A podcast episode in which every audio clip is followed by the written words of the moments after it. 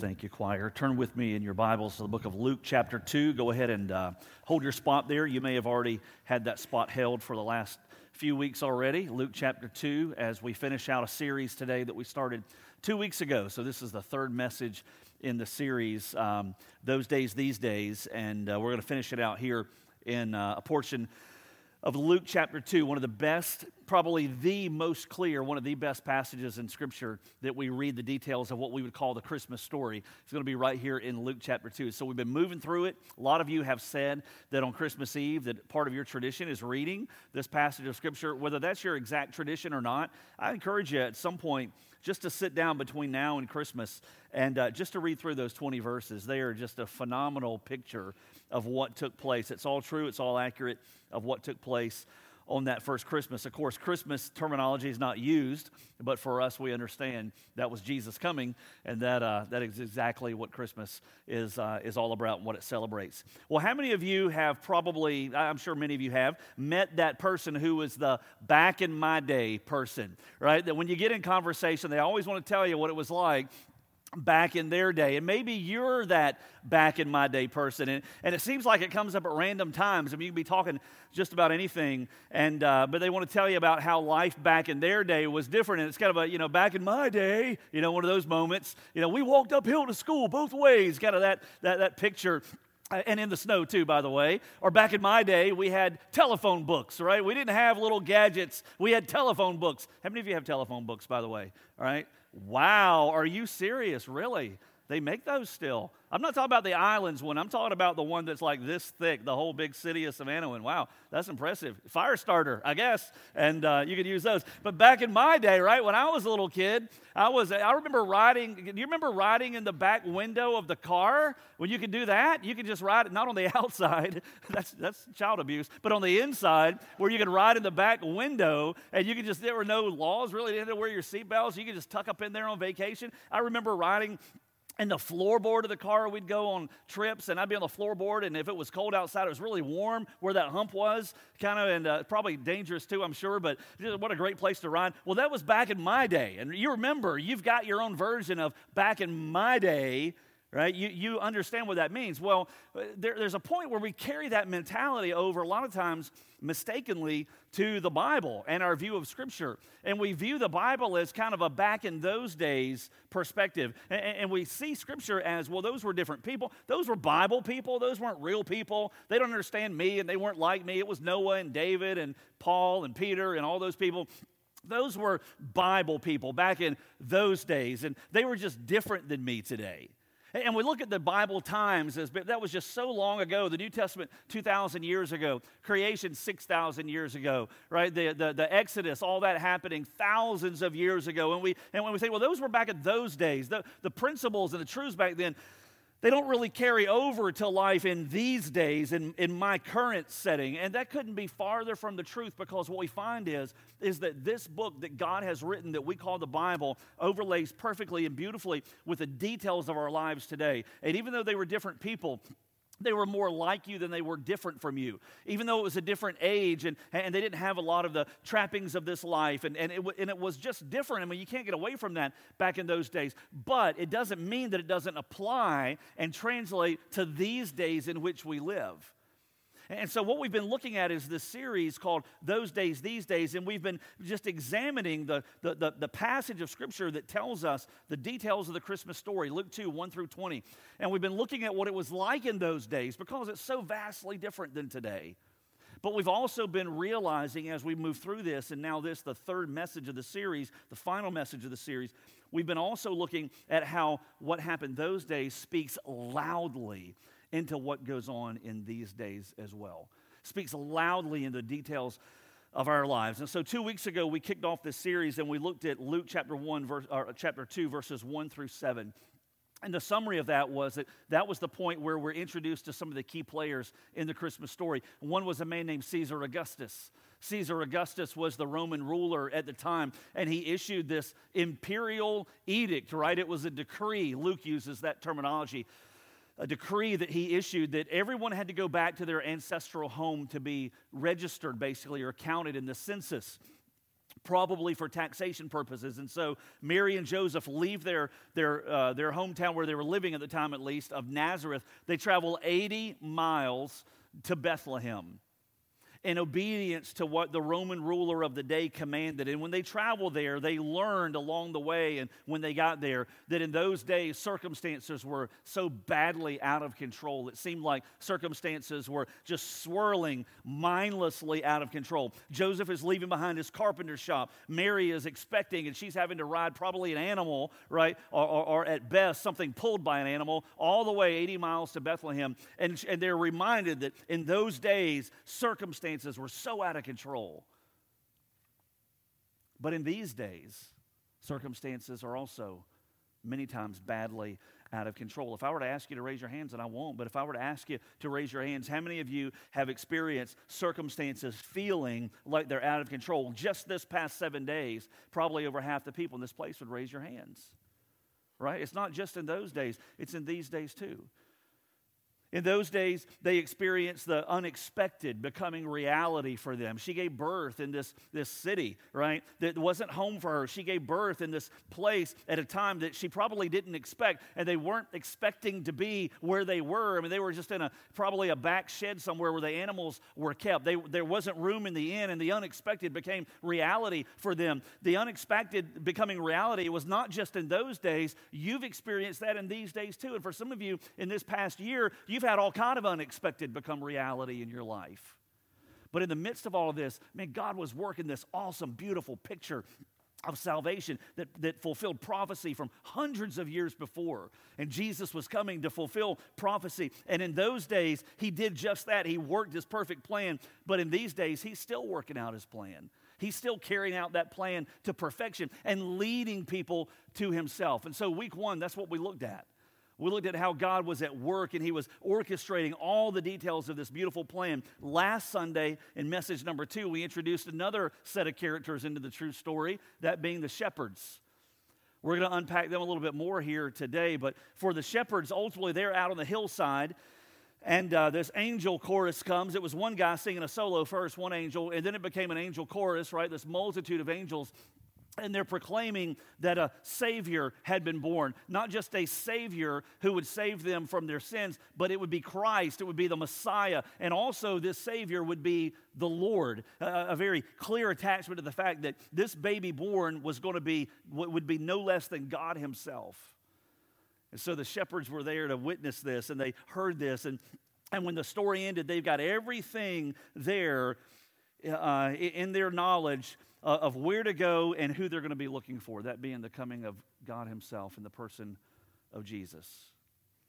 And so, to set a little bit of context today, let's pick up in a passage that we read last Sunday, and then we're going to add to it verses 15 through 20 as we finish out this series in the book of Luke, chapter 2. And so, let's jump in here. Let's set some context looking at verse 18, or rather, verse, um, uh, verse 8 through verse 14.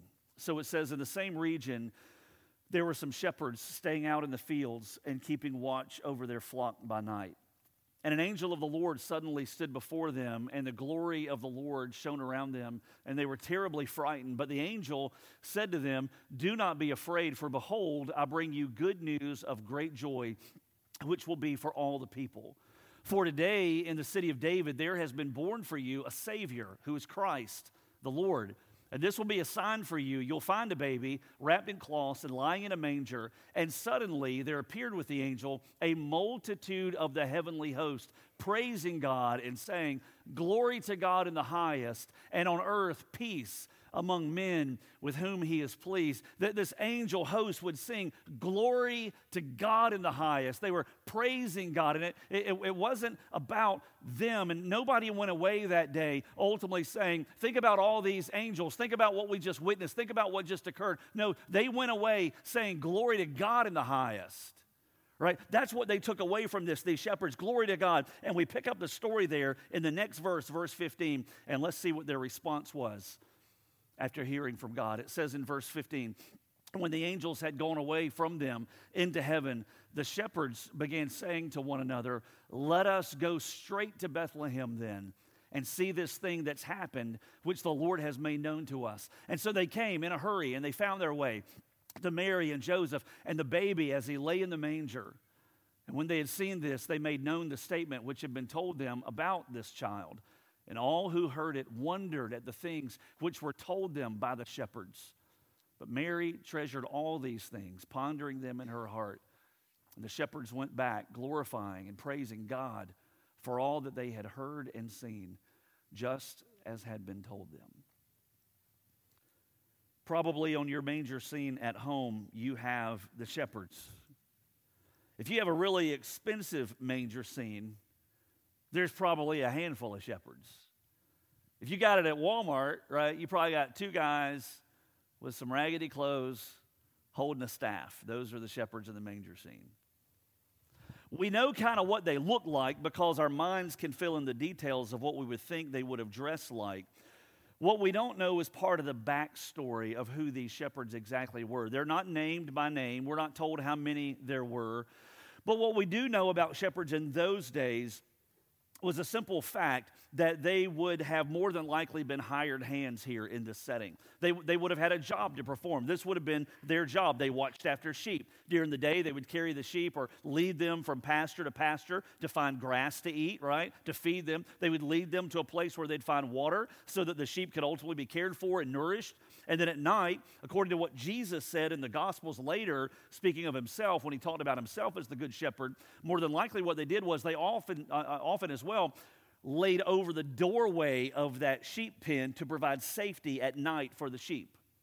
Jesus would later say, I am the door, right? In other words, to come to the Father, you have to come through him. But a shepherd in the first century would often protect his sheep by laying across the entrance to the sheepfold at night. More than likely, this is what these guys did. This was their job. This is what they were about. They weren't fancy, they weren't rich, they were hired hands. This is, this is what they did. What we don't often realize, and the biblical story doesn't tell us this, history tells us this, is that shepherds were not held in high regard in the first century in Jewish Jewish culture, in the Roman world.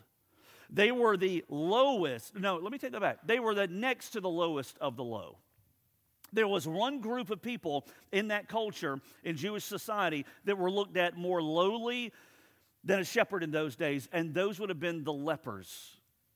Those who had leprosy were at the absolute bottom. They had to stand on the side of the road and ring a bell and call out themselves as having leprosy. They had to identify themselves as lepers, right? In the first century Jewish culture, the shepherds were one step above that. That's where they were.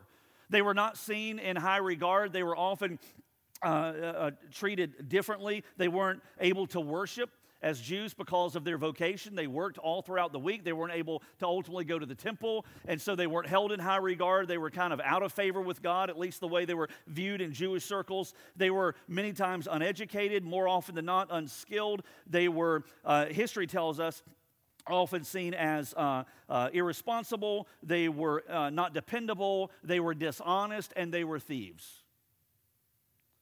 These were not people that you would expect to be in the very centerpiece of the Christmas story. They were outcasts. They were kicked to the curb. They were pushed to the fringes of everyday life. And yet, right here in the midst of this story, they find themselves in the very centerpiece. Verses 1 through 20, they come into the story in the very middle, right? And we find there, from there all the way through, they're a part of this first Christmas story. And, it reminds us that in those days, when we look back to that first Christmas 2,000 years ago. In those days, ultimately, the least likely were included in God's story. That is just amazing to me.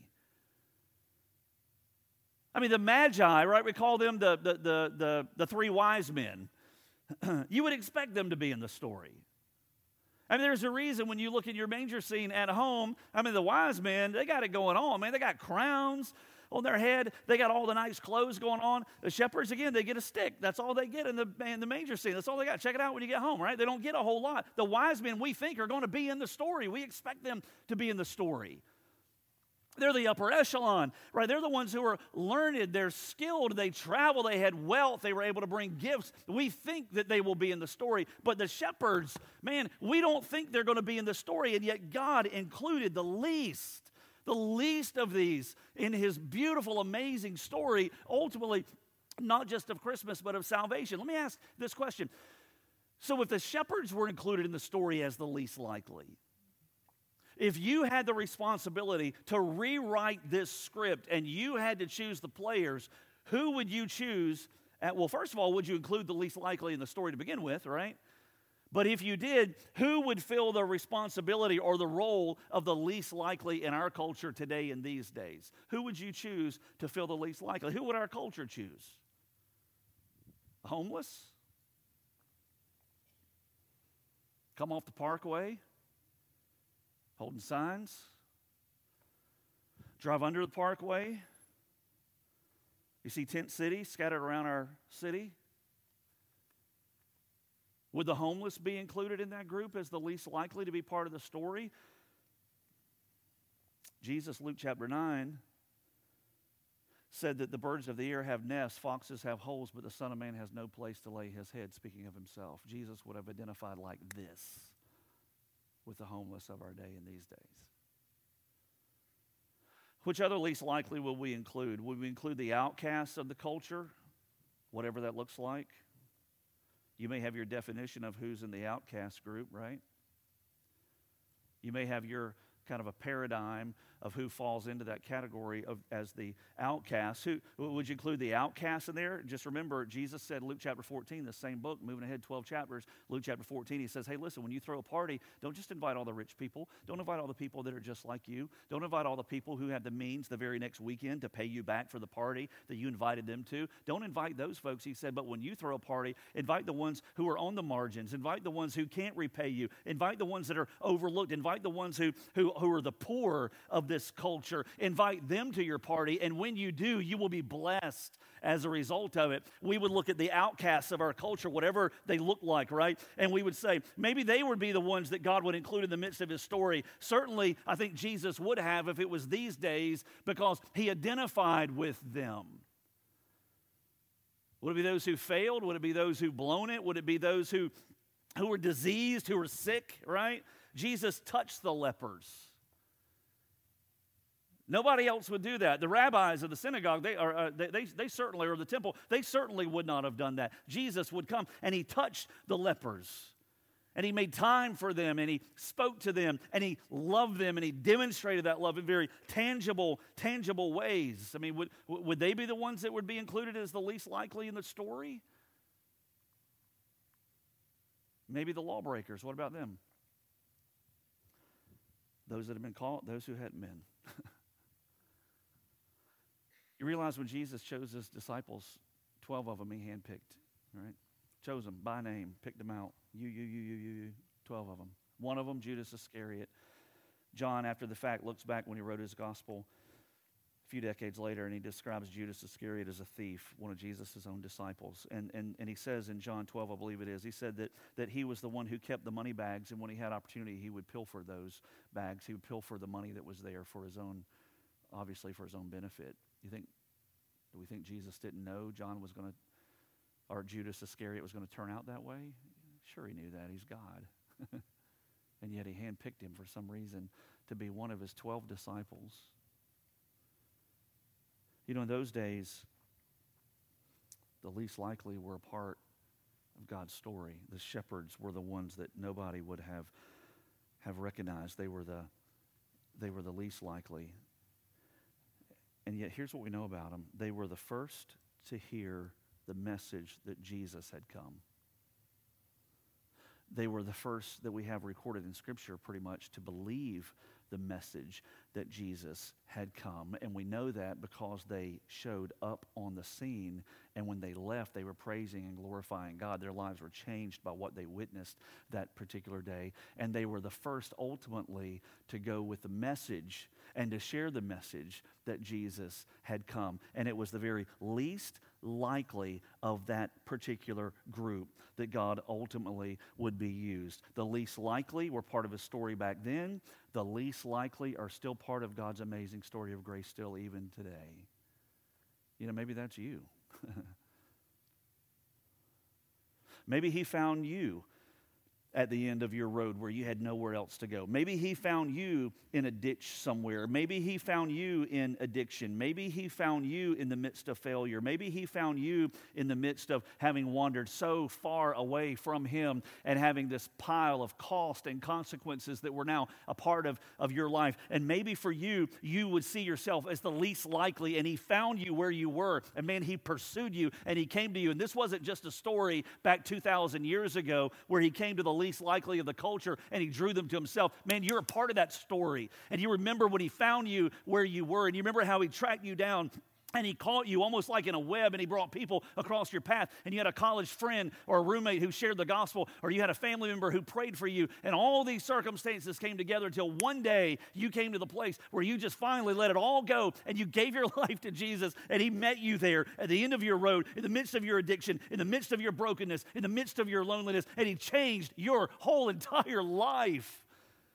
And it's not just back in those days that he's ultimately including the least likely in a story. It's in these days. And man, let me just say, and if I was in any church in this country today, I would say the exact same thing. And I say it to you and I say it to me that if we ever forget that we are also numbered amongst the least likely, we have taken one giant step away from the story of God.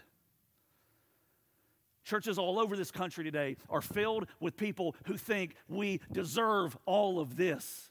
And because we have jobs, or because we have families, or because we have friendships, or because we have influence, or because we have something we think is called power, or because we drive a nice car, or we got a lot of friends on Facebook, or because we have, have all these things in our life that are part of us. Listen, we come to a place, if we're not careful, to where we forget that we were the least likely.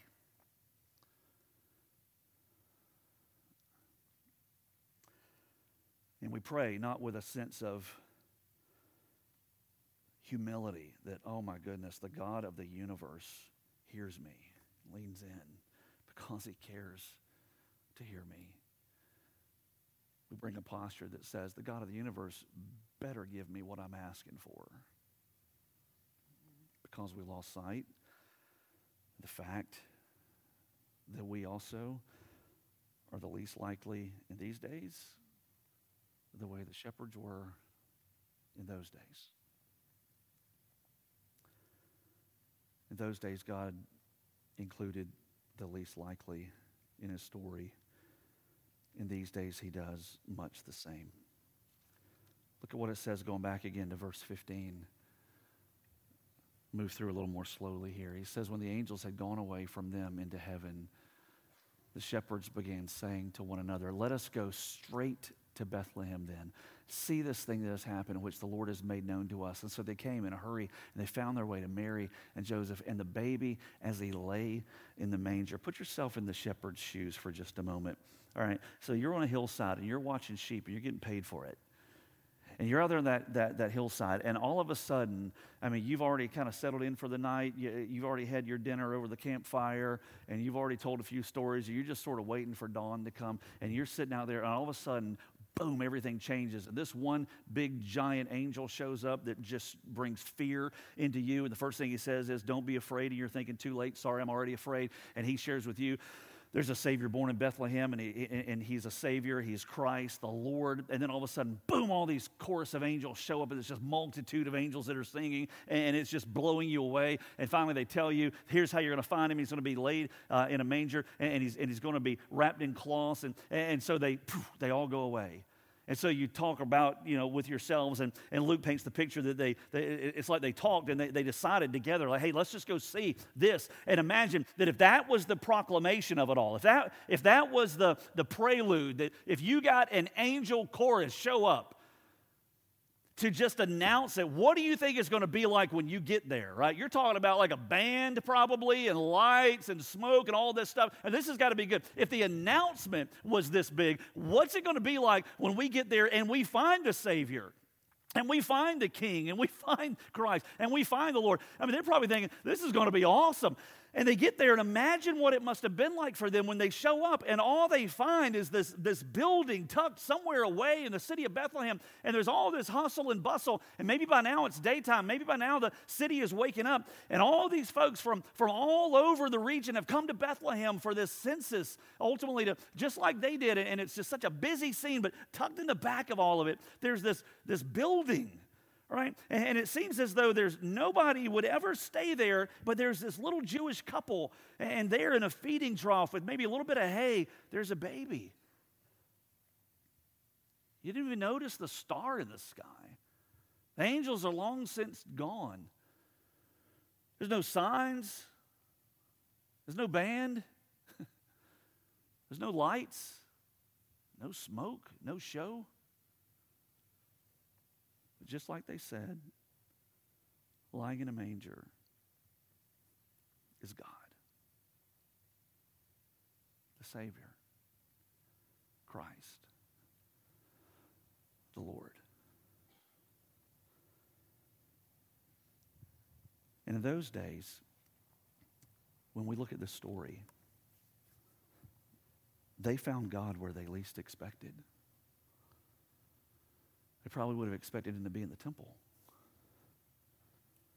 Certainly, they would have expected him being at one of the rituals that a Jewish family would have recognized that they weren't able to be a part of as shepherds, typically, and maybe the Passover celebration. Surely, God, if He's going to come, He's going to show up at that, right? He's going to go to church, He's going to be in the midst of His people. But in those days, they found Him where they least expected. They, they found Him in a dirty old manger. And if it wasn't a, a, manger as we envision it as a feeding trough, it would have likely been that enclosure where the animals were kept, not where you would have expected to find God. In those days, they found him where they least expected. And you know what? In these days that we live in today, people are still finding God where they least expected as well. Sometimes they're finding him when everything's fallen apart. There he is. He's my hope. Sometimes they find him when the dreams have already just sort of evaporated away of what thought life was going to be like. And there God is. He's not a dream, He's creator, He's Savior. And people find God where they least expected Him in the midst of their, of their hopelessness. Maybe even for some of you today, you're here every single Sunday, or maybe today's your very first time ever being here, and yet you carry such guilt, and you carry such shame, and you carry such sorrow, and you carry such hard heartedness, or such unforgiveness, or whatever it may be. And yet it's in the midst of that, maybe, that today, perhaps for the very first time, you can find God there. because he chose to step into the midst of all of that that would cost him a cross because he loves you that much. Luke goes on, verse 17 through verse 19, as we're weaving our way through this to a close. When they had seen this, they made known the statement which had been told them about this child. Did you know that for a shepherd in the first century in Jewish culture, that their testimony was not even allowed in any type of a legal proceeding? Their testimony was not accepted in court, basically. And yet here they are, the least likely included in the grand story of God, and they're the ones who are bringing to Mary and to Joseph themselves the testimony of what they had heard proclaimed by the angels. And it says, And all who heard it wondered at the things which were told them by the shepherds. But Mary treasured all these things, pondering them in her heart. Verse 20 closes out this passage of Scripture. Look at what it says there. Verse 20, next slide, if we can, please. The shepherds went back, glorifying and praising God. This would have been in public. This would not have been under a roof. They didn't get back, build a tent, and say, okay, guys, huddle up. Let's glorify and praise God here. Don't let anybody hear you, right? We're just shepherds. We might get fired. They didn't do that. They went out in the open, wide open. They went from casual uh, uh or, or unaware shepherds to observers, ultimately to missionaries like that. And they went out praising and glorifying God for what they had heard, for what they had seen, for everything that had been told them. They now became not casual on the fringe parts of the story. They now became, for those who would hear this message for the first time through them, they became key players. They became key players in the story as they ultimately would travel and go to share everything that they had just experienced and how their lives had been changed. You know what? You're the same way. In those days, God used the least expected to be missionaries, and in these days, He uses the least as well. And our salvation isn't just for us, it's for those who need to hear through us. You know, verse 16 has one little phrase that I want to point out before we're done. It says, So they came in a hurry. I think it's interesting that Luke includes that phrase in this particular passage of Scripture. You know, I believe that God wrote His Word just like He says He, says he does in His Word. I think He wrote it through unique people with unique personalities, and He used their personalities as they wrote His Word, but it's God's Word at the end of the day. Luke was one who, who detailed everything, and he more than likely obtained much of his uh, information when he wrote his gospel from eyewitness testimonies. In fact, he says that's exactly what he did in Luke chapter 1. And I think this phrase here is a detail that he includes for a reason. And I think very possibly he may have even interviewed some of these shepherds when he wrote this particular book of Scripture and when he came to this particular passage. And I think that when he got this info, it wouldn't have been unlikely for the shepherds to tell him how they responded when they heard this news. They would have said, Man, we beat it as fast as we could, right to where the angels told us to go. We went in a hurry. When was the last time that you had that type of intentionality, that type of an intensity, that type of a fervor, that type of a passion to rush into the presence of God? It says, man, I, I just can't wait to get into his presence. Whether that's in a church context, I can't wait to just go and worship him with my people, right? My church family. I can't wait to be home and to open up his word and to let him speak into my heart and speak into my life. When was the last time that you rushed, rushed in a hurry into the presence of God? I'll be honest with you, there are times in my life where it's not nearly as quickly as it should be. and yet their experience, man, it changed everything. And in those days, God used the least likely and the least likely place. And He's still reaching the least likely at the least likely moments of life.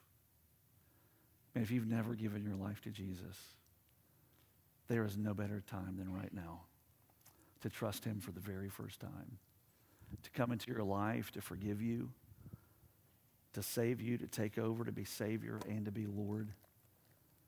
And right where you sit this morning, you may have come in not expecting a whole lot. You know, when we come in, I'm sure we're going to sing Christmas songs because it's right before Christmas. He's probably going to talk about some Christmas story right out of the Bible, and then I'll finish my stuff and I'll go out in the rain. 100% chance of rain today, and I'll do my 100% chance of shopping. And then tomorrow, I'll go do my 100% chance of shopping and another 100% chance of rain day, right? You didn't really have high hopes maybe coming in here. I, w- I hope you did, but maybe you didn't. And when you came in, you would have never expected that today would be the day where God would intersect His grace with your failure, your sin, or his grace and His hope and His healing with your hurt and your pain and your struggle. And yet here He is, and He's done exactly that. And today, at the least likely moment, in the least likely place, you're at a time and you're at a place where you're ready to say, you know what, Jesus, just take it all. Forgive me and take over. and He'll do it. He'll do it if you just ask Him. With heads bowed and eyes closed this morning as Adam comes, I want to give the opportunity to do that today if you're at a time and if you're at a place where you're ready to give your life back to or uh, give your life to Christ.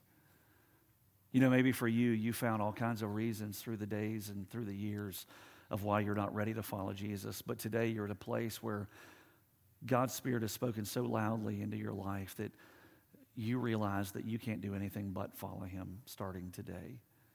And for you, if you're ready and you're willing to lay down your sin the best that you can, and if you're ready and willing to trust your life to Jesus and to surrender to Him, then He'll be glad to take over and He'll save you and He'll forgive you and He'll wipe that slate clean and He'll be your God from these days forward. You can pray a prayer like this if you're ready. Lord Jesus, I know that I need you. And I know that my sin has broken my relationship with God. But Jesus, I believe that you are God and that you came and that you died for me, that you rose again from the dead, and that today, as an act of my will, I lay down my sin and I invite you, Jesus, to forgive me and to save me and to take over from this day forward. I trust only you for this salvation. Help me to follow you and do with me as only you can from this day forward. In your name, Jesus, I pray.